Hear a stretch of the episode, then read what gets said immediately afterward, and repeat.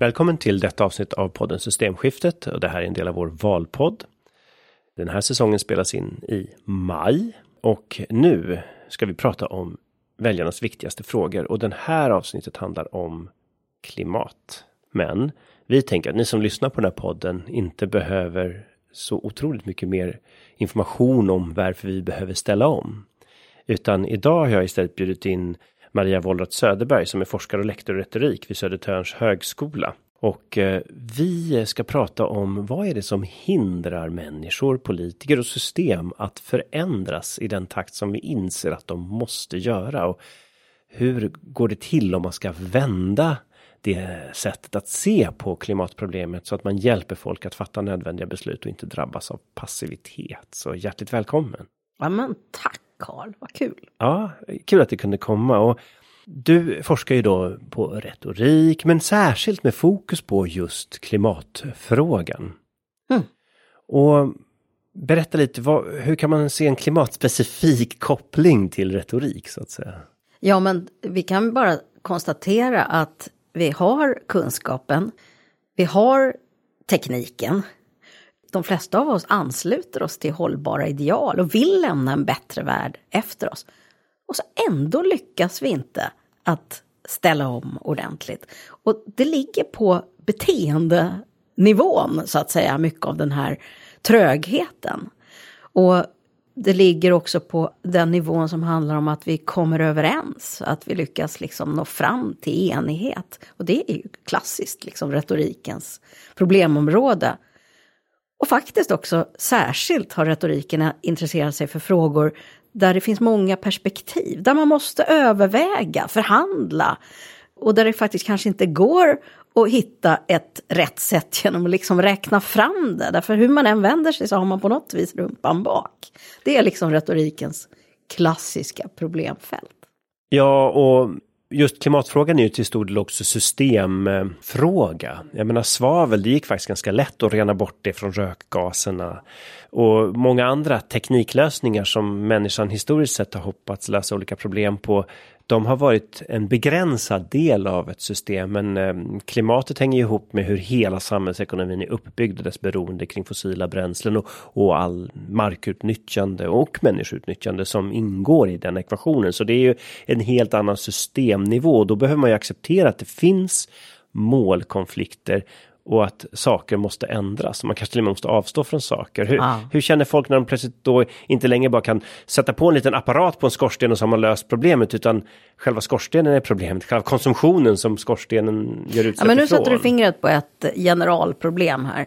Jag tror att vi har blivit på något vis infostrade eller inskolade i idén om att det är en naturlag att det ska bli bättre och bättre och att utvecklingen ska gå framåt. Och framåt betyder att vi får mer av allt och att det blir bekvämare på olika sätt. Och om politiken inte lyckas med det så tänker vi att ah, men nu har man gjort något fel här. Ungefär som om det var ett pussel där alla bitar egentligen passar ihop om man lägger det rätt. Man fattar att det är svårt att lägga det men skickliga politiker borde, kunna lägga det rätt.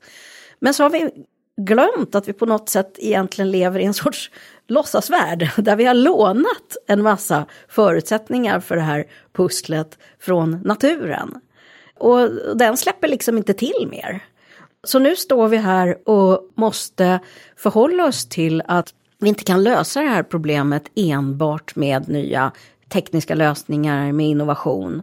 Utan att vi också måste ändra livsstil och beteende. Och det är skitjobbigt, det gör ont alltså. Ja, jag tänkte också ditt språkbruk där, Ja. att naturen inte släpper till, ungefär som att den är en elak styvmoder Ja, som tjuvhåller på sina resurser. Det ingår också i tänkandet att, Ja. att ja, ja, men vi kan säkert få naturen att ge efter lite mer, som men den har ju absoluta gränser. Liksom. Ja, den, har, den har absoluta gränser och den går inte att förhandla med. Nej, tyvärr. Va? Eller som tur är, för det hade Ja, kanske men det är väl det vi, kanske på något vis vi har tänkt att det borde gå.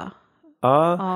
Ja. Eh, Men också det här med mer av allt. Men en sak vi inte har fått mer av är ju egen fri tid för egen utveckling. Utan vi jobbar hårt idag och, vi, och mycket av det som krävs i ett konsumtionssamhälle är också att vi spenderar mycket tid och hanterar alla grejer vi har köpt och köpa in dem i sin tur och sen vårda dem när vi har haft dem. Så att den här tiden är ju det vi inte har fått mer av. Nej, det har du ju rätt i. Och mycket i den här diskussionen försöker man lyfta att ja, men vi kan kanske, även om det innebär att vi nu måste avstå viss konsumtion och så vidare och ändra livsstil, så kan det ändå bli bättre för vi får mer tid och mer bara, livskvalitet. Så, så, det brukar man säga. Ja. Och det kanske stämmer, åtminstone efteråt kanske vi kommer tycka så.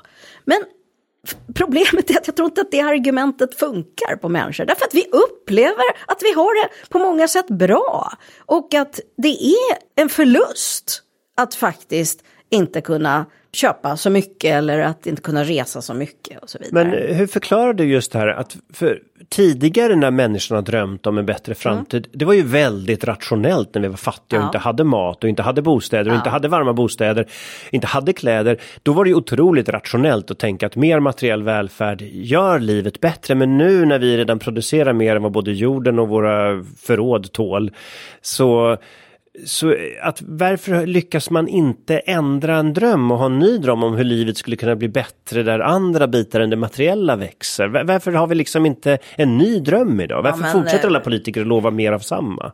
Ja, alltså nu var det så många frågor här så att jag nästan inte kan hålla isär dem. Men men om vi tänker för det första så här, man kan fundera över, är det här så här biologiskt inbyggt i oss att vi alltid vill ha mer? Det skulle man kunna tänka sig, alltså stenåldersmänniskan som måste liksom passa på och konsumera och samla på sig när det finns. Och sen så klarar vi inte av att göra det när det finns i överflöd. Det skulle man kunna tänka en hypotes. Men man kan också tänka att det sitter i vår kultur. Vi har lärt oss att det är så här vi ska leva och vi har satt normer och normer är svåra att ändra. Men så kan man fundera över hur kan man, att vi inte lyckas ändra på det. Ja, det kanske inte är en naturlag att det är omöjligt att ändra på det. Alltså, jag tänker att om man tittar historiskt och stora kriser har fått människor att faktiskt göra väldigt drastiska livsstilsförändringar, sådana som man trodde var omöjliga. Vi har sett den precis nyligen med pandemin, hur människor faktiskt utan i Sverige särskilt mycket regleringar ändå har uppoffrat sig dramatiskt, faktiskt för andras skull, även om det också är för vår egen skull. Så att det går att ändra, men det går för långsamt och problemet är att vi är så himla bråttom. Mm. Eh, så det är väl det som är det knepiga nu. Och nu förmodligen tappade jag ett antal av dina frågor där. Ja, men det gör kanske ja. inte så mycket för du mm. sa en sak som jag vill följa upp på ändå. Ja. Eller två till och med. Det, det här med stenålderskultur, alltså jag skulle nog säga att det här kulturella analysen är rätt bra. För i jägar, jägar och samlarkulturer då var det ju väldigt fokus på gemensamt ägande. Jag, jag vet att den en hövding från Samoa berättade att de hade inget ord för mitt och ditt utan det var bara vårt. Man, ja. man delade på allt man hade och då det här att ackumulera saker för ackumulerad skull var inte aktuellt i deras kultur. Liksom. Men, men det här vad jag verkligen vill följa upp på är... Men vänta, innan du gör det, ja. måste jag bara säga så här, jag är ju verkligen inte etnolog eller etnograf, så jag ska nej. passa mig som forskare ja, och säga okay. så mycket. Så det där är väl mer att dra till en metaforik, eller en sorts analogi, som, som kanske inte alls stämmer med men, men, det är en väldigt förekommande idé i alla fall att det ligger i vår natur. Och, och, och, om vi tänker så, då blir det ju omöjligt för oss att ändra på det. För att ändra på vår natur är förstås ännu svårare. Men jag delar nog din analys kultur. som du ja. använder som poäng där, att det är mycket mm. en kulturfråga. Vi, mm. Och den är ju understödd av miljarder i reklam som ska ja, anamma visst, den kulturen också. Ja. Men jag vill äh, mm. följa vidare på den här frågan du nämnde om varför man inte har den typen av krisinsikt och aktion som man hade till exempel corona. Och, äh, vi på Greenpeace gjorde en liten undersökning när corona ja. kom och tittade på antal medieträffar. Ja. Och då var det ju en enorm, alltså upp till 30 000 artiklar per vecka var om corona när det var som hetast där. Eh, våren 2020. Och så tittar vi då på klimatfrågan och då ser man något tusental som allra mest när klimatkrisen diskuterades som mest i media. Så det är en faktor minst 30 skillnad här. Mm. Hur kommer det sig? Hur kan det bli så? Varför, varför ser vi inte klimatkrisen som en kris som man agerar på? Ja, det har ju funnits massor av hypoteser om det där. En förklaringsmodell är ju att eh, som är vanlig, det är att det är en långsam kris och att den är långt borta från oss i tid och rum och att vi då på något vis är oförmögna att hantera den som en kris. Och så kanske det är i någon mening, men det är, det är en lite vansklig förklaringsmodell för det är som om det var också en naturlag att vi är oförmögna att hantera den. Och en annan förklaringsmodell är att det själva, själva verket ligger liksom i krisens natur. Att den är så konfliktfylld och ja igen, långsam och så vidare. Så att, men, men, man kan förklara antingen med vår obenägenhet att hantera den eller liksom krisens natur. Eh, men jag tänker också att vi faktiskt kanske inte är tillräckligt rädda. Och eh, jag tänker också att det finns ett problem med att en sorts inbyggd konflikt i att vetenskapens sätt, det här är en väldigt, eh, det är en kris som vi inte ser och alltså är det genom vetenskapen vi får kontakt med den. Och, och vetenskapens liksom traditionella sätt att, ha, att kommunicera saker är, och att hantera saker genom distans, genom kontroll genom att veta säkert. Och här är det massa osäkerheter inbyggda. Det är inte en osäkerhet att det är ett problem. Men hur det kommer att utveckla sig, vad det kommer att få för konsekvenser vet vi inte förrän det har hänt riktigt. Och det är också så att eh, forskare som talar om de här sakerna på sitt vanliga sätt med det här opersonliga och, och på det här sakliga sättet signalerar ju inte heller till medborgarna att nu är det fara och färde.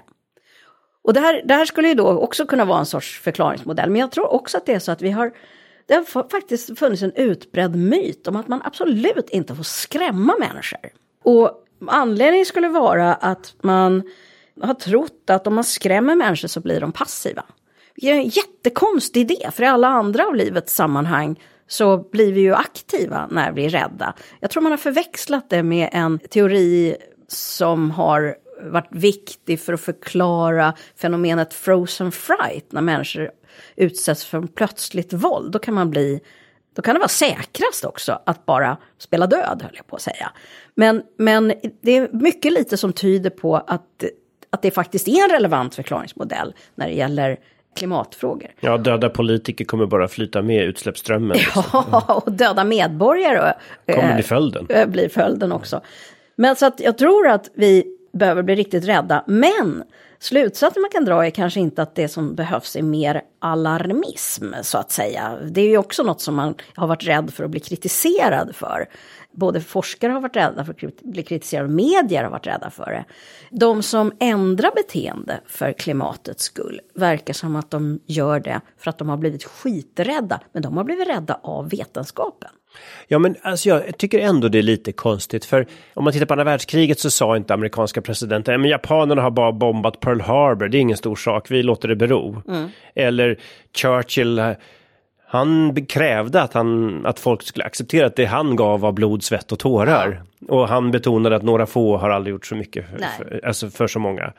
Um, så där betonar man vikten av aktion, vikten av att agera. Man insåg att man måste agera. Det, varför reagerade man så i, i sådana situationer? För det var ju ingen i New York som märkte bombningen i Pearl Harbor om man inte hade en släkting där. Så att hur, varför har människan mycket lättare att förstå krigsretorik än klimatkrisproblem?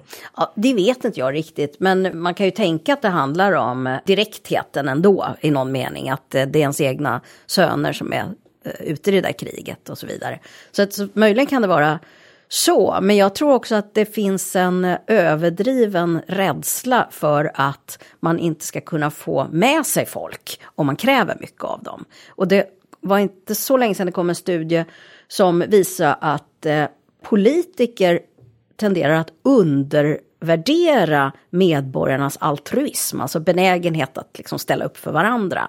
Så man safear med förslag som man som stryker egoismen medhårs så att säga. Men politiker som får reda på att medborgarna faktiskt förstår allvaret och är benägna att ställa upp för varandra, de är också modigare. Och här kan man väl tänka att vi, att vi också har ett uppdrag, vi som, som medborgare och alla som är engagerade i rörelser, att klargöra för politikerna att vi faktiskt förväntar oss kraftfulla åtgärder och att vi är beredda på att leva med att det kräver saker av oss. I många fall så är det ju politiker som då säger att eh, man vågar liksom inte ta tag i och berätta att det finns målkonflikter, att man måste offra någonting för att vinna något annat. Och att man då på något sätt curlar den nya curlinggenerationen av politiker, inte bara föräldrar som inte vågar ta upp frågan, men också att man undervärderar medborgarna, inte bara deras känsla för altruism, utan deras förståelse för att saker kan vara komplexa, kan hänga ihop Mm. och att man måste väga saker mot varandra. Man, man vågar inte lita på att väljarna faktiskt accepterar och förstår det tycker jag också. Nej, jag tror att du har alldeles rätt. Och eh, jag tror att man skulle kunna göra det mycket mer. Och eh, senaste gångerna jag har sett eh, antingen partiledarna eller tala om klimatfrågor eller, eller eh, de klimatpolitiska talesmännen så har det med några få undantag varit en flagrant avsaknad av diskussion överhuvudtaget om att vi faktiskt måste avstå, minska och ändra livsstil. Istället så har man nästan tävlat om att försäkra medborgarna om att det här kommer lösa sig utan några uppoffringar genom tekniker och laddstolpar och laddstolpar och laddstolpar och laddstolpar och laddstolpar. Du glömde laddstolpar. Ja, jag glömde laddstolpar. Men, men eh, Inget fel med laddstolpar, men det löser inte problemet ensamt. nej, men man Ja. kan ju nästan tro det när man hör debatten. Ehm, en annan studie som du tog upp i något fall, ehm, det var varför folk minskar sitt flygande. Vad, vad finns det för drivkrafter som Ja. finns för det? För det är ju en annan sak där den ena politikern säger att Ja, men eh, flyget är så liten del av de globala utsläppen och ja, men det kommer ändå bli elflyg snart och la la la. Det finns alltid tusen, eller vi ska flyga på skogen, vi ska elda upp jordens skogar så kan vi nog flyga fortsatt liksom. Men vad, är, vad fick folk att faktiskt orka avstå från någonting som de kanske ändå egentligen vill göra? Alltså det här är, är jätteintressant tycker jag. Vi har ju gjort en studie som sagt om människor som har slutat flyga. Och det är intressant därför att det är så sym- Alltså det innehåller så mycket av det som karaktäriserar alla de här frågorna. Och jag vill gärna återkomma till de här argumenten du precis eh, nämnde.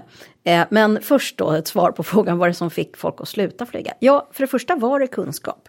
Och det intressanta är att eh, det har nästan dissats inom omställnings diskursen eller vad man ska kalla det, det här med kunskap. För man har tänkt att ja, men vi har ju så mycket kunskap och vi agerar ändå inte på den, alltså funkar inte kunskap. Men riktigt så enkelt är det inte. Det verkar som om vissa former av kunskap är superviktiga. Och en typ av kunskap är om storlekar och proportioner. Att vi faktiskt förstår hur stora utsläppen är. Och det första argumentet som du nämnde där, att det är så lite globalt sett, det är ett exempel på ett sånt här problematisk utgångspunkt för, för argumentationen. För det är på ett sätt sant att, ja, jämfört med andra saker så är utsläppen från flyg globalt sett ganska små. Ja, men de är, det, det beror på lite hur man räknar, men kanske 2, kanske 3 procent. Och räknar man höjds, höjdseffekten mer. kanske lite mer. Va? Men, men samtidigt Men är det bara nu. 7 av jordens befolkning som någonsin har flugit. Ja, det är ju det. Och för oss som har flugit, eller vi som flyger, jag har slutat nu, men jag är en av de som har flugit mycket, så är det ofta jättestor andel. För mig var det liksom 70 procent när jag gjorde en klimatkalkylator första gången. Det var chockerande. Ja, när jag var EU-parlamentariker flög jag väldigt mycket. Men nu är det ett antal år sedan jag flög och 11 år sedan jag flög privat. Ja. Så att, och då är det ofta så för de som har sett storleken på de här utsläppen, hur jäkla mycket det är att en flygresa kan motsvara en hel jordmedborgares utsläppsbudget. Ja men till exempel en, Ja. en flygresa till Thailand blir ungefär 1600 kilo koldioxid. Ja. Det är alltså vad tre vegandieter släpper ut på ett helt år. Ja, ja, det är enorma storlekar och det är då, då får man en chock. När, eller många vittnar om det i alla fall som har slutat flyga. Att man, man visste att det var dåligt, man hade inte fattat hur dåligt det var. Och då inser man också, ofta så har man insett att det finns en koppling till rättvisa här. Att det är när storleken sätts i relation till exempel till en utsläppsbudget för en jordmedborgare eller till en vegandiet. Det är när det ställs i relation till något sånt som man inser storleken. Och det är det att koldioxid, det går inte att se. Så man fattar inte hur mycket ton är riktigt. Och det här verkar spela roll. Så kunskap spelar roll och särskilt vissa typer. Men kunskap är ju inte tillräckligt uppenbarligen. Nej, kunskap är inte tillräckligt. Det behöver finnas en moralisk drivkraft. Och det här krockar också med en idé om att man absolut inte får moralisera. Eller skambelägga att det är någonting fult liksom. Och visserligen verkar det stämma att det inte funkar sådär på något direkt sätt. Att om jag skambelägger dig, Karl, så direkt så ändrar du beteende. Då kanske du får en sån här motreaktion istället av något slag. Men eh, det är helt klart att vi är starkt styrda av socialt tryck. Och att normer etableras i grupper och att de påverkar Ja, oss. vi är ju verkligen Ja. gruppmänniskor. Det har man sett i många fall att när en del i en grupp börjar göra på ett Ja. sätt så är det väldigt många som bara hänger med på det nya Ja. sättet. Och, och det är samma sak om om du stöter på någon i trafiken och skäller ut dem för någonting de har gjort så kommer de inte erkänna att de gjorde fel just då men de kanske inte gör exakt samma fel nästa gång. Det är för mycket prestige att liksom där och då erkänna att man gjorde fel. Och framförallt att du berättar om den där trafikförseelsen för andra kan få andra att tänka till. Just det, det också. Och så att, så att man kan väl säga att um, moraliska argument verkar sidledes på något sätt. Och att de är jätteviktiga för dem. Egentligen finns det inte så mycket andra argument, ärligt talat, för att minska sina utsläpp eller uppoffra sig än att det faktiskt handlar om att man bryr sig om andra. Men det här är också mm. det här med moral och etik. Mm. Det finns ju en debatt där man då tycker att, eh, ja men eh, de som är politiker, de som är förebilder mm. på olika sätt. Måste man leva som man lär? För en del då säger att ja men det är ett systemproblem och därför spelar det ingen roll hur jag lever. Men eh, det finns ett problem också med det här upplevda hyckleriet, att folk reagerar väldigt starkt när man säger att samhället måste göra en sak och så gör man inte så själv. Även om man är påverkad av den allmänna samhällsstrukturen som gör att ett alternativt val kanske är svårt ibland. Ja. Men hur funkar det här med upplevelsen av hyckleri och varför det ändå ja. kan påverka rätt mycket? För, först tillbaks till din eh, förra frågan som var vad är det som får människor liksom att då sluta flyga då till mm. exempel. Ja, till exempel så är det ju att, att man har förebilder som har gjort det.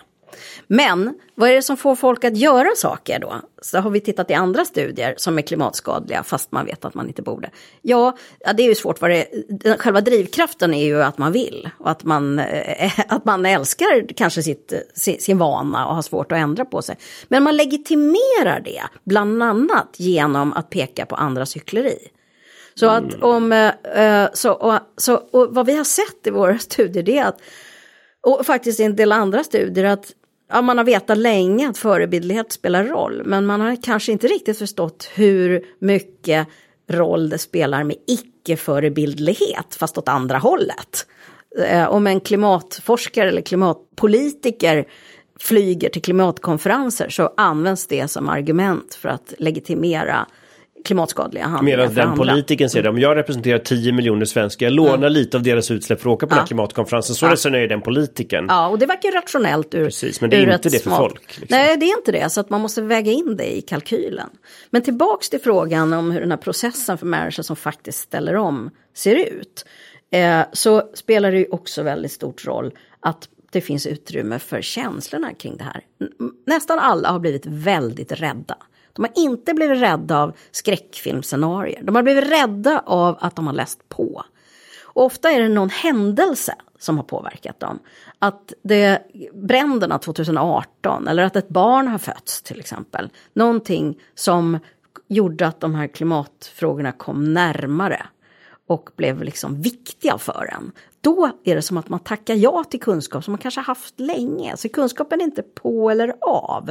Utan den, kan, den verkar vara en förutsättning men den blir inte på riktigt förrän vissa omständigheter Så det är som en latent aktiverare, så när ja. den aktiveras då förstärks handlingskraften? Ja, och det verkar vara som en cirkel. Alltså, då blir det möjligt att eh, när man väl har de rätta förutsättningarna som kanske till exempel någon, någon händelse som har fått den här sprickan mellan man, hur man lever och hur man vet att man borde leva, att bli riktigt kännbart. Kognitiv dissonans brukar man tala om, fast det kanske inte bara är kognitivt. Att, det, att när det blir kännbart, då, och man då har stöd runt omkring sig, ett sorts socialt stöd där man också kan prata om hur jobbigt det känns. Att behöva ge upp saker som man älskar att göra till exempel. Eller där man kan prata om den här rädslan. Att då blir det tryggt att också ta till sig mer kunskap. Ja, och den här individdimensionen av ja. hur man själv hanterar klimatkrisen. Det har vi faktiskt haft ett avsnitt om i förra säsongen med klimatpsykologen Kali Andersson. Så de som vill veta mer om det här kan ju gärna lyssna på det avsnittet också. Alldeles nyss så nämnde du hur man, eh, att folk vill någonting. Men det kan ju också baseras på bara rutin eller tradition. För jag tänker nu under corona var det ju många som inte åkte utomlands. Man åkte till fjällen eller man vandrade eller man gick ut i skogen. Och man stannade hemma från jobb och jobbade hemifrån i den mån många kunde det. Och så har man sett att det här är saker som absolut inte kunde tänka sig innan. Det var helt självklart att gå till kontoret, det var helt självklart att flyga utomlands, men många har ju kommit hem och vittnat om åh, vad jag mådde bra när jag kom tillbaka från skogen. Åh, vad jag kände mig vältränad och frisk när jag kom tillbaka från fjällvandringen och åh, vad skönt det är att slippa pendla. Alltså saker som man vill men som ändras när man får prova på något annat. Ja, det är alldeles sant. Men vi får inte undervärdera hur himla jobbigt det är att ändra på vanor. I morse så, fan, så var min yoghurt slut. Jaha, blev det gröt då? Eller? Nej men fasiken vad jobbigt det var. Alltså, det, det, kan man ju tycka är en skitsak med vanliga yoghurt. Var inte slut. Jag fick äta knäckebröd med, med ost och det, det vart jättebra. Men det kändes skitjobbigt och det är ändå en, det är en sån ytterpytteskitsak. Liksom. Så att vi är verkligen vanemänniskor. Och ofta så tror vi, tror, tror jag så här, att om vi, att vi tror att det är så här vi funkar. Vi är så rationella. Så att vi får kunskap och sen eh, förhåller vi oss kritiskt till det och så extraherar vi det ur kunskapen som vi tycker vi kan lita på. Och av det drar vi slutsatser och kommer fram till hur vi ska göra och så gör vi det. Men i själva verket i frågor där det finns vanor och önskningar och normer som ju då också kopplade förstås till vår grupp. Då funkar ofta tvärt, precis tvärtom. Vi vet vad vi vill eller vad vi brukar göra och så hittar vi argument som hjälper oss att fortsätta med det. Ja, det där, det där är ju någonting som jag reflekterat över ibland att eh, man kan ju tänka sig att det alltid är högutbildade som tar till sig ny kunskap och därmed börjar argumentera för förändring. Men i klimatfrågan kan det ibland vara paradoxalt att högutbildade skaffar sig massa kunskap för att bevara den gamla tanken eller traditionen. Ja, så det, det har man faktiskt sett i vissa studier att högutbildade människor och forskare är extra duktiga på att legitimera det man vill ska gälla så att säga. Men, och det är ju oroväckande för man tänker ju att eh, mer kunskap ska hjälpa en att tänka kritiskt.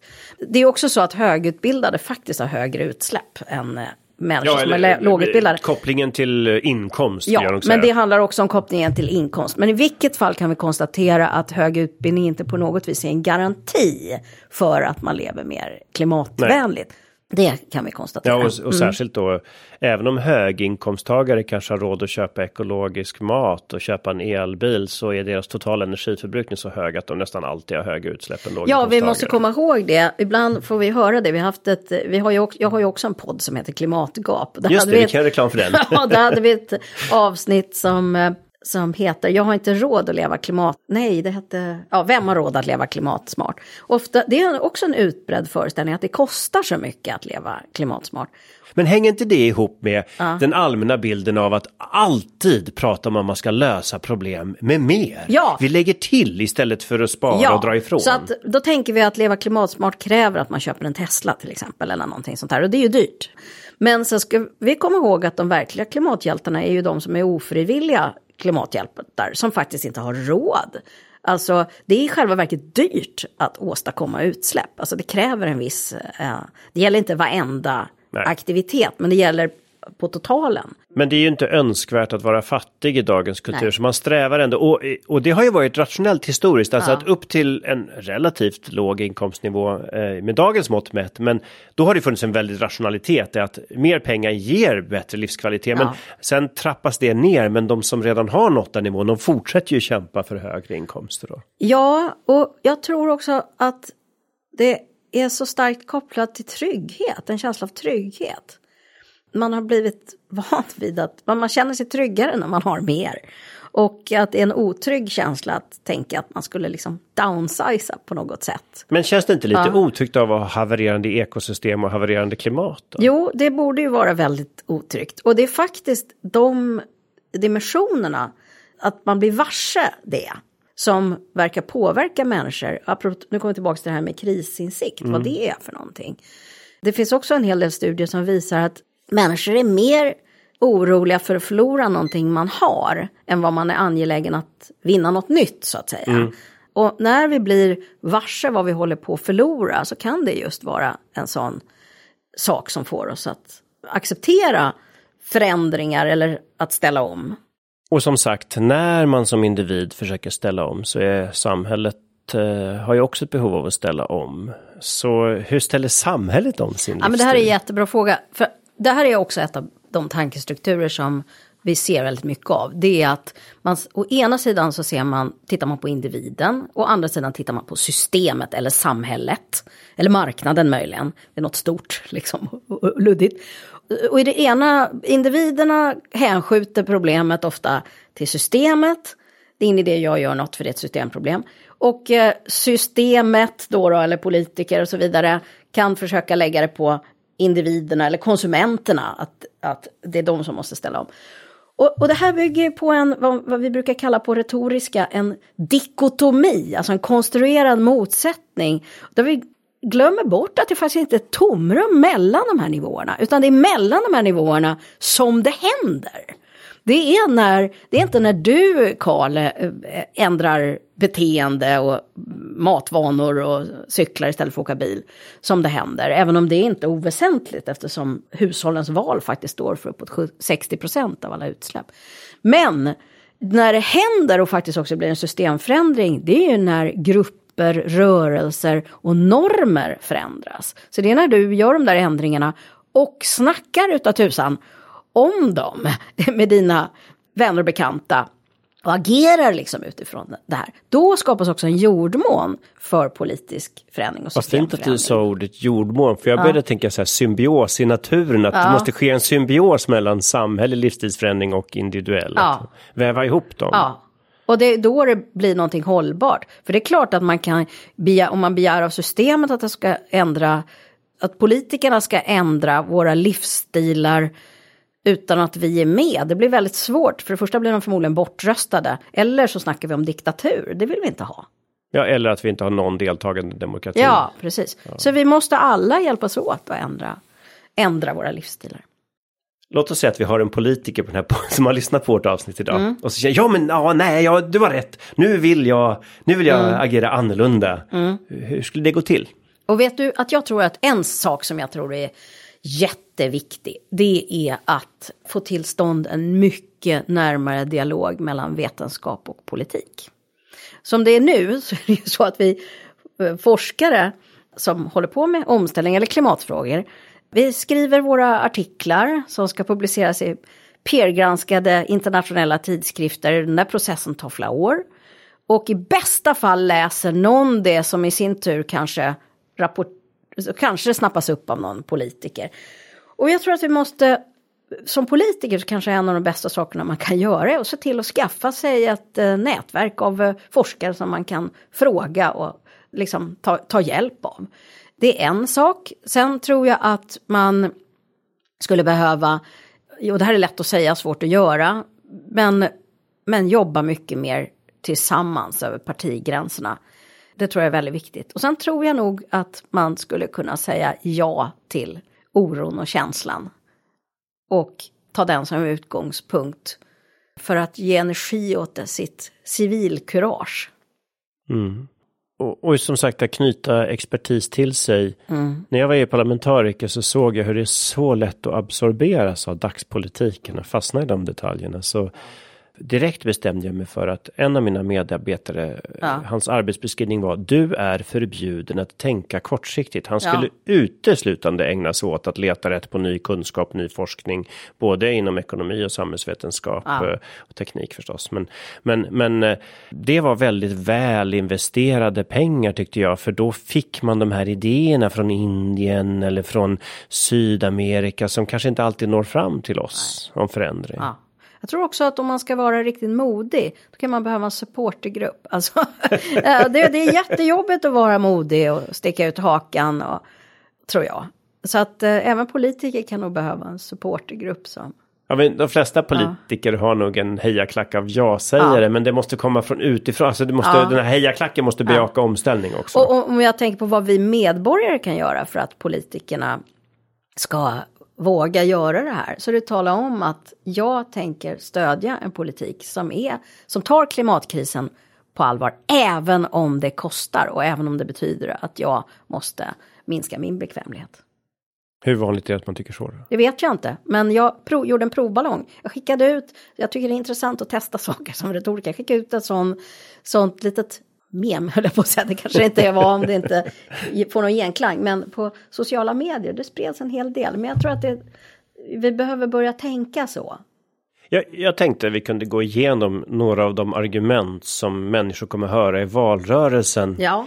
Som förnekar behov av omställning. Ja. Du var ju med och skrev en SOU om det här, alltså en uh, utredning till... Uh, Jag skrev en uh, rapport för Miljömålsberedningen. Som... Ja, just det, så var Ja. det. En Mm. rapport till Miljömålsberedningen. Och uh, jag tyckte det fanns några intressanta exempel i den och saker som man ofta hör politiker Mm.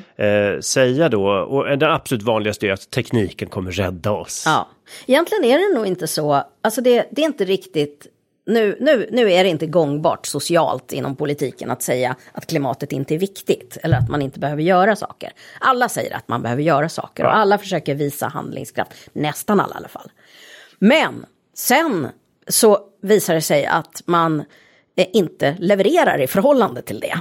När man ska- ska precisera vad det här betyder att man faktiskt tänker göra så visar det sig ofta att det finns tankestrukturer som är djupt problematiska eller att man faktiskt inte har koll på fakta. Och en sån tanke är detta att tekniken ska lösa problemet. Och självklart har vi behov av ny, ny teknik och, och av teknisk omställning och av innovation. Det är jätteviktigt. Men de flesta forskare som håller på med det här är väldigt eniga om att det inte kommer räcka. Utan att vi också måste ändra livsstil. Vi kan inte bara ersätta det vi gör med andra saker som har ett lägre avtryck. Utan vi måste också minska och avstå. Ja, i Och- förra avsnittet av den här podden hade vi Ja. också att det finns sociala konsekvenser, att mycket av teknikutvecklingen eller råvarorna till den bygger på social dominans och kontroll över fattigare människor på andra sidan jorden också. Så att det finns liksom fler dimensioner än Det bara finns klimat. fler dimensioner. Men det är också så att det faktiskt inte kommer räcka till. Nej. Och det handlar också om tid. Och här är ett av de stora tankemisstagen vi gör. Vi kanske tänker att ja, men vi, kan, vi, kan, vi kan hitta sätt att producera så mycket mer el som vi faktiskt behöver för att i princip upprätthålla den livsstil vi har. Men man glömmer bort tidsdimensionen. Att de flesta av de här systemen, ta havsbaserad vindkraft eller ta till exempel eh, carbon capture and storage. Så tar det liksom decennier att utveckla det i den kvantitet som man faktiskt behöver. Och vi har mycket mer bråttom än så. Och dessutom en annan dimension är ju att själva resursåtgången och de utsläpp Mm. som de investeringarna orsakar i sig äter upp stor del av vår koldioxidbudget dessutom. Och här finns det en jättestor frustra- frustration bland mina forskarkollegor. Det här tycker man att man har kommunicerat och kommunicerat och kommunicerat och ändå så svarar inte den politiska debatten. Men är inte det bekvämt för en politiker där att säga att kör din bil som vanligt, flyg som vanligt, men det ska vara med elplan, det ska vara, vi, vi- gör allt som vanligt men tekniken löser allting. Det är ju väldigt bekvämt att slippa vädja till människors insikt om målkonflikter och förnuft. Ja, det är det ju åtminstone kortsiktigt. Men det är ju också väldigt fegt. Och det är också något som skapar misstro tror jag i stora grupper och en grupper är bland ungdomar. Det har ju visat sig till exempel att en, en eh, väsentlig del av den klimatångest som många ungar, ta, unga tampas med handlar inte egentligen om klimatkrisens konsekvenser utan om de, de otillräckliga responser på klimatkrisen som man ser från politik och, och så vidare. Som gör att man nästan kanske känner att man lever i en konstig alternativ värld på något sätt. Alltså, här, man står inför den här kunskapen, politikerna och, och, och de vuxna bekräftar att ja, det är allvar och ja, vi ska göra något åt det. Och så fattar man beslut som går på kontrakurs med det. Vem är galen egentligen? Är det jag eller världen? Ja, det är oerhört jobbig känsla. Ja, det, det pratade vi också om med Carl. Ja. Men, men hur skulle du bemöta någon som säger ja men tekniken, tekniken löser alla problem. Hur, vad, hur skulle du dekonstruera den logiken på bästa sätt som retoriker då? Ja, men alltså, för det första skulle jag lyfta tidsfaktorn. Och, och egentligen skulle jag inte förneka att vi behöver all den här tekniska utvecklingen. Men jag skulle ifrågasätta några idéer. Dels att tekniken i sig är alltid en frälsare så att säga. Det, det, det beror ju på vad det är för teknik. Och hur man gör det. Såklart. Så det, det, och att det, det finns ju ingen liksom, naturlag som säger att varje tekniskt framsteg alltid är bättre. Vi har faktiskt gjort en hel del teknisk utveckling som har varit dålig också. Så, att, så man behöver förhålla sig kritiskt till det. Men framförallt är det ju tidsfaktorn som är problemet här. Jag tycker det var kul att du använde ordet frälsare, för i USA använder man ibland begreppet techno-salvation, Ja, att det det. är nästan som en frälsare. Ja, precis. Det är en dimension, men tidsfaktorn är väldigt viktig. Men det är också så att vi kan, det är jättebra att vi jobbar med ny- ny och bra teknik. Men vi kan aldrig, aldrig, aldrig använda det som ett argument för att inte också jobba på beteendedimensionerna. Mm. Och sen en mm. annan vanlig retorisk mm. figur här är ju Ja, jag är hoppfull, jag är inte pessimist, jag vill inte ha nerväxt, jag, mm. jag, jag, det här löser sig, mm. lita på mig. Ja, men det, jag skulle vilja skilja mellan två typer av hopp här. Ja, det eller där, hur? Det jag där är dumhoppet. Ja. Det är, eh, jag litar på att det kommer lösa sig, jag, vi behöver inte göra någonting. Det, det är när det används som en legitimering för passivitet. Liksom. Men så har vi en annan typ av hopp som är, jag ser krisen i vitögat, jag blir förbaskat rädd. Det är när man är rädd som man behöver hopp jag, jag blir förbaskat rädd. Okej, vi försöker begripa det här, vi ser vad vi behöver göra, vi samlar oss, vi hugger i. Då känner man ofta en stark mening. Eh, och det är en annan typ av hoppfullhet. Ibland brukar man kalla det aktivt hopp. Eh, en sak som slog mig nu mm. när du eh, sa det här var att när du pratade om det här pacificerande hoppfullheten mm. så var utgångspunkten jag, jag. Och mm. när du pratade om den aktiva hoppet, då sa du plötsligt vi. Ja, och det, är det är någonting precis... där som jag tror hänger ihop. Att ja. ett aktivt hopp inkluderar och får folk med sig. Ja. Och ibland så, jag, jag är ju en ganska gladlynt person, folk, folk brukar säga så här, men du är ju som en sån optimist när det gäller klimatfrågan. Jag är inte alls optimist, jag är faktiskt skitpessimistisk på många sätt. Men då känner jag ju också att, ja men om jag tar de här, den här krisen på allvar så behöver får jag inte förslösa en minut på att göra något meningsfullt av det. Det är i och för sig rätt jobbigt, men det är också också härligt och roligt. Och, så det är inte så att en krismedvetenhet behöver göra livet eländigt. Mm. Men hur ser ja. man då skillnad om man nu lyssnar på en debatt här i valrörelsen? Mm. På någon som använder hoppet pacificerande eller naivt och någon som använder det som ett argument för aktion. Hur, hur, hur ser man skillnad? Så att säga? Hur ja, skillnaden är ju, eh, ja, en distinktion är ju det där med jaget och viet. Men och en annan är ju, betyder det här att man föreslår att man ska göra något eller att man inte ska göra något. Alltså, ja, det är inte svårare än så. Det är en ganska stor skillnad. och, och det där som man ska göra, är det någonting som faktiskt innebär att man själv måste hugga i eller är det någonting som utgår från att det kommer lösa sig utan att jag hugger i? En annan sak som ofta är att eh, när tanken om att eh, ja, men jag har gjort det ena och därför kan jag göra det här. Att man förtjänar någonting för att man har gjort något annat bra. Jag har ett exempel från riksdagen jag satt där så mm. var det en som nöjd sa att nu har jag köpt en elbil. Mm.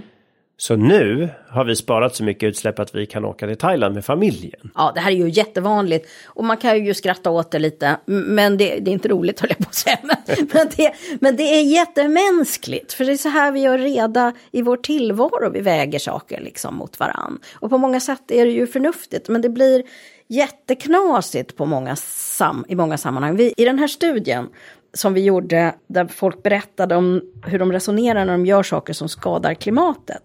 Där var det här det vanligaste sättet att resonera eh, för att legitimera klimatskadliga saker. Till exempel, vi kallar det förresten konto eller budgettänkande. Och det sker både på individnivå, vilket vi såg i den här studien, men jag har också sett hur det används ganska mycket på en sorts systemnivå. Och vad som är problemet med det här är att vi oftast inte har koll på enheterna vi talar om, storleken och proportionerna igen. Sopsortering är faktiskt en av de sakerna som, väl, som lyfts mest för, som ett argument för att man kan åka till Thailand till exempel. Då har vi inte koll på att man faktiskt skulle behöva sopsortera i många decennier beroende på hur mycket sopor man har förstås.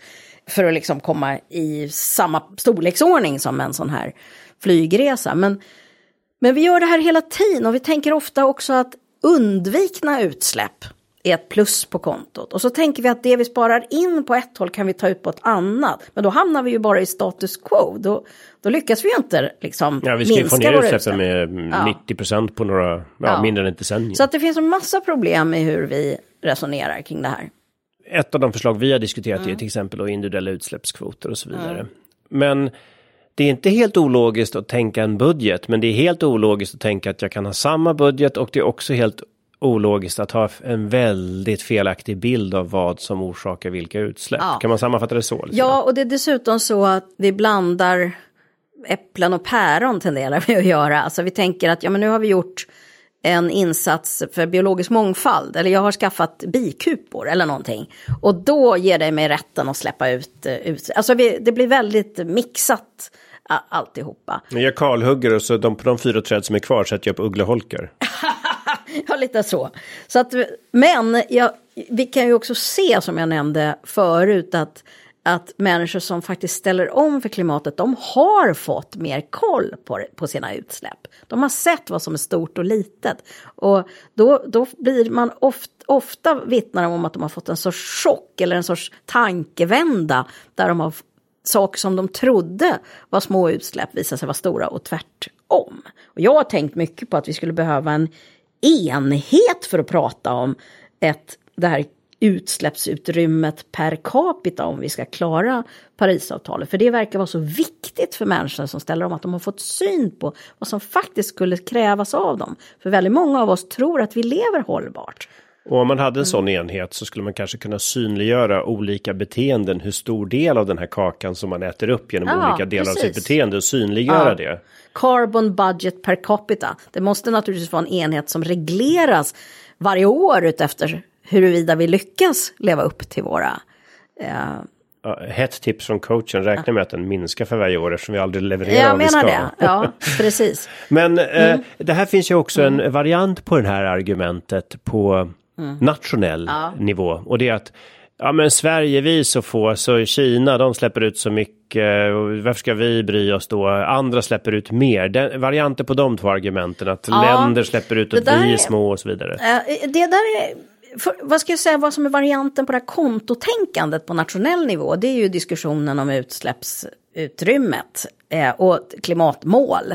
Och, och där har, du, har jag ju sett bekymmersamma tankemissar också faktiskt, som har att göra med att man tänker att ett undviket utsläpp kan bli ett plus på kontot. Så där gör vi inte i privat, privatekonomin. Att vi tänker att om vi handlar på rea så har vi sparat pengar. Den som tänker så hamnar i lyxfällan. Jag tror att om du ställer utanför ja. GK så kommer du nog höra ett stort antal peng människor som tycker att de har sparat pengar när de kommer ut därifrån. Ja, i och för sig. Va? Men, men det är jättevanligt också då, inom klimatdiskussionen och faktiskt på nationell nivå där vi tänker att om vi att vi kan ta ut i ena änden, liksom det som vi har minskat i den andra. Och poängen är ju att vi ska minska totalt sett, så det liksom håller inte riktigt. Ett annat problem. Men vänta, du frågade om det här med, ja, det. med, med hur vi jämför oss. Och det finns ju på den individuella nivån också, vi jämför oss med grannar och folk som är värre. Och vi är skitduktiga på att hitta någon som är värre.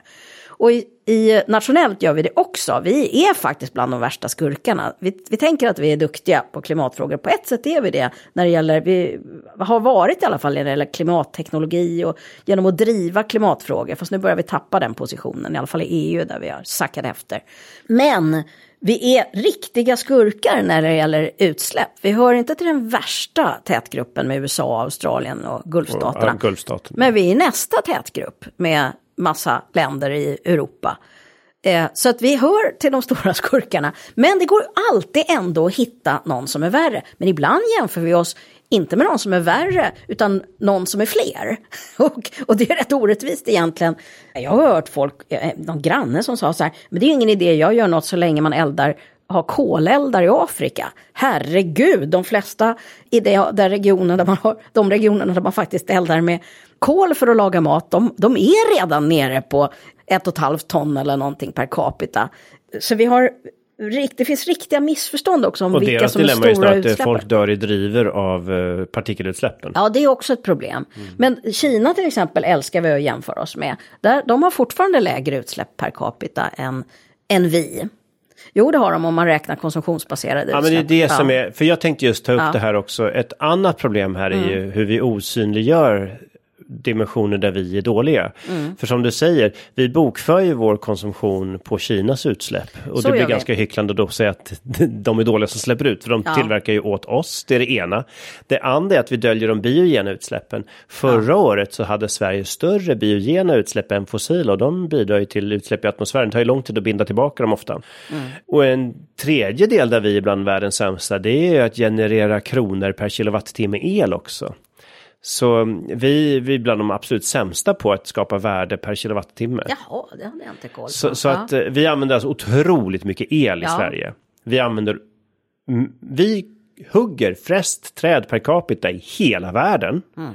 Och vi importerar mängder med flytande biobränslen. Så att de här, vi är experter på att hyckla kan man säga. Att vi döljer våra utsläpp och våra resursförbrukningar. Vi är bäst i världen på att hyckla möjligtvis då kan man säga. Ja, det är himla olyckligt och eh, oroväckande. Jag har inte riktigt sett på det på det sättet. Men jag har tänkt mycket på det här med att vi måste liksom synliggöra de konsumtionsbaserade utsläppen. Men det här är inte ett argument för att det inte också är ett problem med till exempel stor befolkningstillväxt i världen. Eller att inte, där skulle, det här är inte heller ett argument som säger att andra stora länder med stora utsläpp inte behöver göra något. Vi bör, alla behöver göra någonting. Ja, det här med mm. befolkningstillväxten. Mm. Alltså det är ju så med klimatfrågan mm. att det hänger ju alltid ihop med massa andra saker. Vi har ju sett en mm. väldigt tydlig koppling till att jämställdhet, kvinnors rättigheter, mm. kvinnor som får rättvisa ekonomiska villkor och utbildning. Vi ser ju ofelbart hur födelsetalen sjunker när vi har den utvecklingen. Ja, men det som är irriterande är att utsläppen också ökar. Då, per För man, man brukar koppla ja. det med ökad konsumtionsförmåga. Absolut. Så problemet är, och det här är just en sån här målkonflikt som vi kanske behöver fundera över, som vi helst inte vill se. Att eh, om människor föder färre barn, får mer utbildning, så börjar de också generera mer utsläpp. Och ett svenskt barn kan ha tio gånger så höga utsläpp som ett indiskt barn under sin livstid. Och det är ju himla störigt, för vi tänker ju inte riktigt så kanske. En annan sak, och vi har ju pratat en del om målkonflikter här. Mm. Någonting man ibland hör, ja men det finns annat som är viktigare, eller inte just nu. Varianter mm. på de argumenten. Hur uppstår de och hur bearbetar du människor som har dem som argument för att inte agera? Alltså du har frågat några gånger så här, hur bearbetar vi? Och det, det kan vara så att det kan vara bra att i en debatt faktiskt kunna klä av ett argument och säga att men det här håller inte.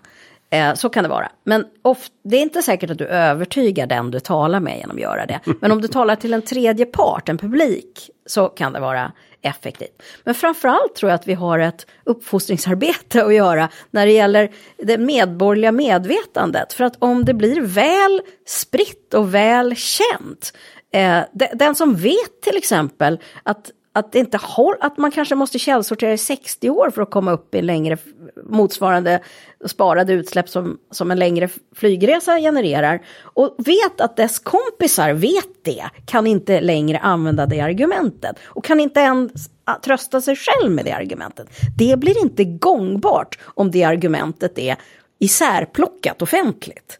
Så att vad vi skulle behöva är ett offentligt samtal där vi faktiskt dissekerar de här argumenten och problematiserar dem. Det är kanske det som framförallt skulle kunna hjälpa oss att komma närmare då den här dissonansen som är så plågsam. Så genom mm. kunskap ja. förstå hur olika beteenden påverkar utsläppen och när de beteendena i normmässigt ses som positiva så kan vi förändra det till att faktiskt bli normmässigt negativt då? Ja, och att vi kan bli vaksamma på den, de här tendenserna vi har att legitimera passivitet och att hitta argument för att få fortsätta som vanligt. Så att vi själva känner igen när vi använder det, men framförallt så kan vi uppmärksamma och diskutera det när det används i debatten eller bland vänner. Mm. Just det. Nej, men jag tänker och det här bygger på antagandet att det faktiskt hjälper oss att komma närmare vår inre spricka. Och att den där inre sprickan faktiskt är en drivkraft för förändring. Om man använder den eh, som en aktiv drivkraft. Så är det ju såklart. Ja. Men, men det finns anledning att tro att det, att det har en viss effekt i alla fall. Jag brukar alltid fråga gästerna vad de har för konkreta förslag på förändringar. Men nu har vi ju mer analyserat vad som sägs och hur man mm. bemöter olika sådana felaktiga tankemodeller. Men om vi istället frågar så här då, hur skulle du vilja att klimatdebatten såg ut i valrörelsen? Och vad skulle du begära att politikerna sa i sina debatter och vilka frågor skulle journalister ställa till politiker för att få rimligare svar? Okej, okay, om vi börjar i det här med att, att avtäcka, urskilja sådana här argument. Det tror jag skulle vara hälsosamt för debatten i, i största allmänhet. Både att vi diskuterar det och att människor som är engagerade i rörelser blir uppmärksamma på det och liksom pekar på det. Och att, eh, att även man inom politiken faktiskt skärskådar sina egna och varandras argument. Det tror jag skulle vara nyttigt. Men sen tror jag att eh, Alltså vad, vad glad jag skulle bli om jag hörde politiker faktiskt vittna om sin egen rädsla höll jag på att säga. Alltså, och ta det här, istället för att ständigt lugna oss på olika sätt, att ta den här krisen på allvar och, och vittna om sin egen oro. Och att medierna också lyfter fram sådana perspektiv och istället för att vara så rädda för att skrämma oss. Det skulle jag tycka om. Jag tror att det skulle vara väldigt välgörande om de här svåra målkonflikterna lyftes fram. Därför att det är obegripligt och svårt att acceptera inskränkningar på olika sätt av ens bekvämlighet. Om man inte verkligen fattar varför och vad som håller på att gå förlorat. Det här skulle vi behöva prata mycket mera om. Det är liksom det här populära uttrycket elefanten i rummet. Alltså att det är så jäkla svårt att prata om det att vi faktiskt måste avstå och min minska. Vi behöver prata mycket mer om det. Och fundera över hur kan vi hantera det här på ett bra sätt. Hur kan vi hantera att vi faktiskt befinner oss i en himla rävsax just nu? Mm. Nej, men... Tala öppet om rävsaxen. Ja. Ja. ja jag, offrar, jag erbjuder bara ren, ren jord, rent vatten Ja. och eh, ren luft. Liksom det. Ja. Jag erbjuder inte så mycket mer. Men, men, men å andra sidan då, vi, man kan ha drömmar som eh, utgår från inre behov snarare än yttre behov. Ja. Jag tycker vi har vädrat lite väl mycket för, till de yttre behoven i politiska debatter. Jo. Jag tänker också att man kan tala om pauser eller moratorier. För det är mycket svårare att tänka att vi måste helt sluta med någonting. Än att tänka att nu får vi faktiskt ta en paus. Eh, Ja. Eller nu får vi ta det lugnt ett tag. Och sen får vi se. För jag hatar inte flygande till exempel. Jag, jag, jag tycker det skulle vara jättehärligt om vi kunde få till stånd på sikt möjligheter att resa på det sättet som jag blev van att göra under två decennier. Men just nu är det inte i sikte. Men det, Mm. det är ju en oerhört intressant eh, metod där då att fråga politiker Mm. vad ska vi sluta göra? Vad ska vi pausa med att göra? Jag menar, ett av våra förslag som vi driver på Greenpeace är ju att minska avverkningstakten för att låta biologisk mångfald och kolinbindningen snabbas på nu under den här kritiska fasen. Det, det krävs ju ingenting annat än att vi minskar lite grann på avverkningen och konsumtionen av engångsprodukter och kartong. Ja, men det hänger ju då ihop med en annan del av argumentationen som är att vi ska kunna fortsätta som vanligt genom att vi använder massa biobränslen.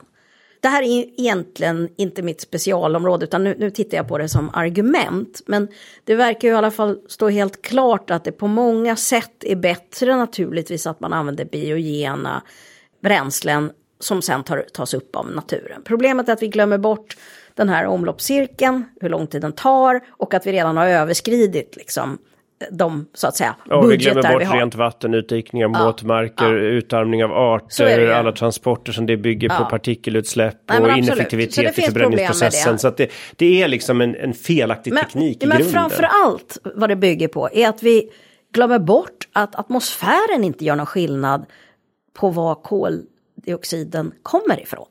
Och just nu är det fan så mycket för mycket. Ja, det är fullt. Vi måste stänga i båda kranen. Och det här är himla jobbigt och himla jobbigt att prata om. Och det här pekar på en annan sak som vi också behöver diskutera, nämligen att även om det var så att vi faktiskt kunde lösa problemet med biogena bränslen.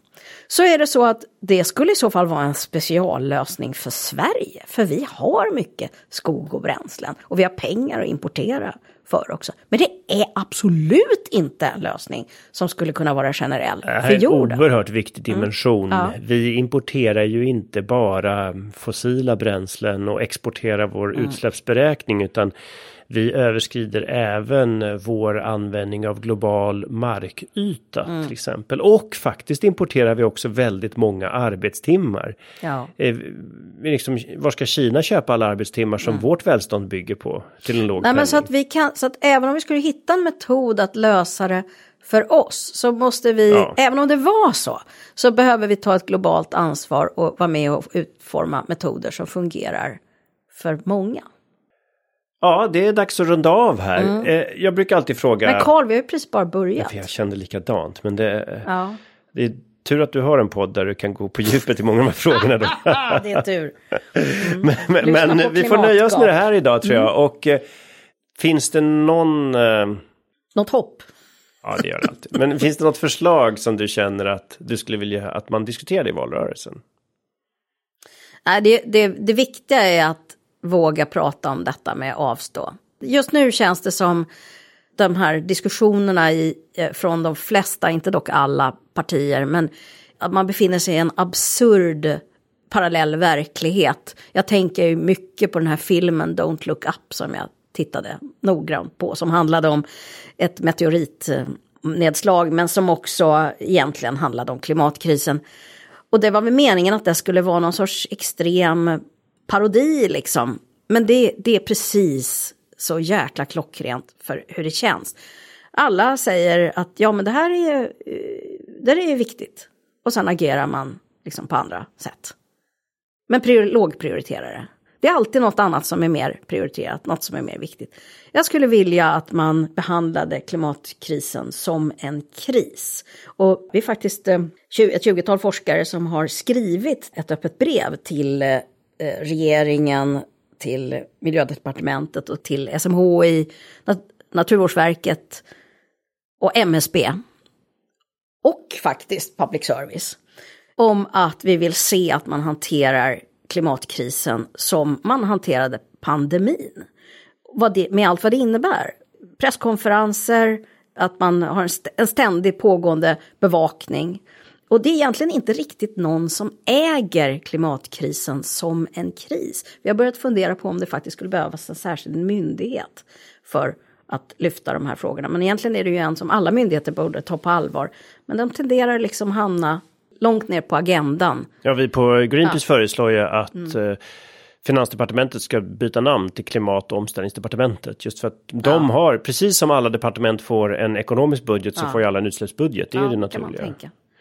Ja, det var väldigt mm. intressant samtal och mm. eh, nej, men det är väl bra om nu alla som lyssnar här inte accepterar de här förenklade, förskönande argumenten som lyfts fram i debatten och nöj dig inte med de här typerna av bullshit-svar. Mm. Utan eh, dekonstruera dem och kräv riktiga svar. Mm. Och en uppmaning från dig som jag verkligen hoppas att många kan ta till sig är det här med att att avstå är faktiskt ofta en väldigt effektiv och bra lösning. Och att avstå, som vi har sett i coronakrisen nu, mm. att det var inte så farligt att avstå från jobbresan. Nej det var inte så farligt att avstå från en del av de saker vi tog för givna. Livet blev till och med mm. bättre. Att, vi, att det här med förmågan att tänka på avstå inte bara som någonting mm. negativt utan som en möjlighet till personlig och samhällelig mm. utveckling. Det tror jag vi tappar ofta i debatten. Ett tips, det är, nu kom det nyligen en studie från Uppsala universitet som säger att ungefär 20-21 procent per år behöver svenskarnas utsläpp minska för att vi ska på ett rättvist sätt leva upp till klimatavtalen. Man kan tänka det för som ur ett personligt perspektiv. Göra en klimatkalkylator, kolla hur det ser ut och så klura på vad är de lägst hängande frukter och så försöka åstadkomma en minskning på 20 procent per år. Och sen snacka in i helsike mycket om det här med vänner och bekanta. För det är så det sprider sig. Och sen skälla ut politiker som gör att det finns systembegränsningar till min möjlighet att nå de här 21 procenten. Ja, det tror jag man ska göra, men man ska också vara lite empatisk. För det är skitsvårt tror jag att vara politiker med allt vad det innebär av målkonflikter. Jag kan ju säga att mm. jag har ju viss erfarenhet av det mm, själv. Du har ju det. Ja, mm. och, och jag tror ändå att om man har en ideologisk eh, drivkraft och en förståelse av vart man ska. Då är det lättare att när man går in i en förhandling och man har alla dessa målkonflikter. Ja. Att aldrig se varje enskild uppgörelse som en lösning utan som ett litet steg på vägen. Men alltid hålla fokus på vad man egentligen behöver göra. Ja, och sen behöver vi nog sätta klimatkrisen överst av alla kriser. Och det betyder ju då för att få stöd för det så måste vi göra det på ett socialt rättvist sätt. Det finns ingen motsättning här. Nej. Det är många som försöker skapa det. Det är fel att tänka så. Mm. För att få stöd för en så pass snabb omställning vi behöver så måste man göra den socialt rättvis. Annars kommer det aldrig bli stöd för Ytterst så handlar det ju om att vara förbaskat rädd om demokratin. Exakt. Om vi inte klarar av att ordna den här omställningen på ett ordnat sätt inom ramen för liksom demokratins verktyg, ja då tror jag att, ja då blir det omställning ändå, fast på ett oordnat sätt. Och då, det, då blir det bara den starkes rätt, det blir Mad ja, Max. Liksom. Så är verkligen mm. demokratin i fara. Ja, men det, det håller jag verkligen med. Det var, det var väldigt bra avslutande ord och tack mm. så hjärtligt för dagens samtal. Tack Carl. I nästa veckas avsnitt så kommer vi diskutera välfärd med Eva Alfredsson som är forskare i miljöstrategiska studier vid KTH och Alf Hornborg som är professor i humanekologi vid Lunds universitet och antropolog. Tack för att du har lyssnat på dagens avsnitt av Systemskiftet. Podden produceras av Greenpeace i Sverige. Medarbetarna är Christian Åslund, Alexia Fredén och Ludvig Tillman. Och jag som är värd, Carl Schlüter.